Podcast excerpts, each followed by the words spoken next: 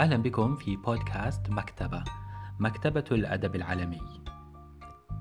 يعتبر الأدب الياباني أدبا حديث نسبيا لا يرقى إلى أبعد من القرن السابع للميلاد، ولعل أقدم أثر أدبي ياباني ذو شأن هو مقتطفات العشرة آلاف ورقة التي جمعت حوالي العام سبعمائة وستين للميلاد، والتي اشتملت على نحو أربعة آلاف قصيدة نظمها شعراء من أهل القرنين السابع والثامن.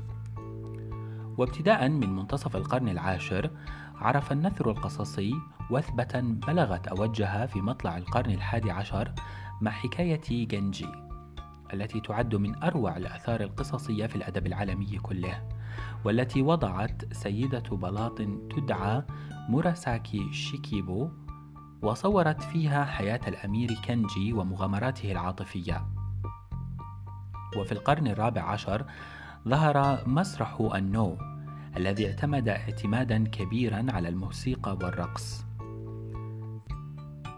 في القرن السابع عشر شهد الأدب الياباني نهضة جديدة، فوضعت روايات ومسرحيات كثيرة استمدت موضوعاتها من وقائع الحياة اليومية، وأبرز كتاب هذه الفترة شيكاماتسو الذي يعتبر أكبر كتاب اليابان المسرحيين. ومع انتصاف في القرن التاسع عشر بدأ تأثر الأدب الياباني بالأدب الغربي، فظهرت منذ العقود الأولى ومن القرن العشرين المدرسة الرومانتيكية ممثلة بكودا روهان، والمدرسة الطبيعية ممثلة بشيمازاكي توسن، والمدرسة الواقعية ويمثلها عدد كبير من الكتاب.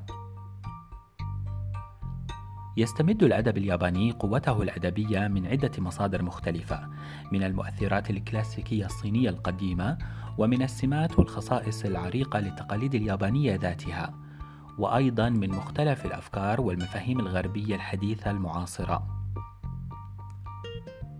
كاتبنا لليوم هو روائي الياباني الشهير هاروكي موراكامي، وهو روائي وقاص عالمي من مواليد اليابان عام ألف وتسعمائة وتسعة وأربعين.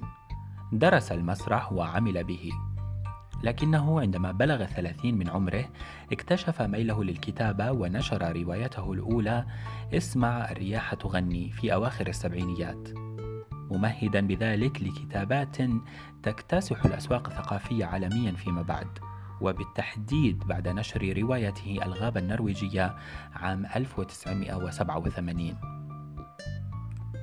يشتهر هاروكي موراكامي بعالم رواياته السوريالي البالغ الرمزية، لكن ما لا يعلمه الكثير من قراء رواياته أن ملامح هذه العالم الروائي وجذوره تمتد ابتداء من قصصه القصيرة التي كتبها في ثمانينيات القرن الماضي، ومن بينها القصة التي سوف نتعرف عليها اليوم، وهي قصة حرق حظيرة. في هذه القصة ينجح موراكامي في لف قارئ قصته بالغموض ولف انتباهه لزوايا مضيئة معينة، وفي حين تتشابك خطوط قصته ويجري ما هو أهم في العتمة، فالقصة الحقيقية لدى هارو فالقصة الحقيقية لدى هاروكي موراكامي هي ما لم يكتبه وليس ما كتبه. كسواها من مؤلفات هاروكي، حرق حظيرة هي قصة رمزية للغاية وفيها نصغي نحن القراء لأفكار روائي يصغي هو بدوره لشخص آخر، لنكتشف في النهاية كم كانت ثرثرته ملهية لنا عن لب الفكرة، تماما كركضه الصباحي حول حظائر منطقته عبر أقصر المسارات أو أطولها عمليا. تم تبني هذه القصة القصيرة بشكل حر من المخرج الكوري الجنوبي إي تشانغ دونغ، وتم تحويلها إلى فيلم طويل بعنوان احتراق، قصة حرق حظيرة الواقعة بنسختها العربية في ثلاث وأربعين صفحة، هي من ترجمة مي أحمد. إلى هنا وصلنا إلى نهاية جولتنا لليوم عبر الأدب العالمي. ألقاكم في حلقة جديدة من بودكاست مكتبة، إلى اللقاء.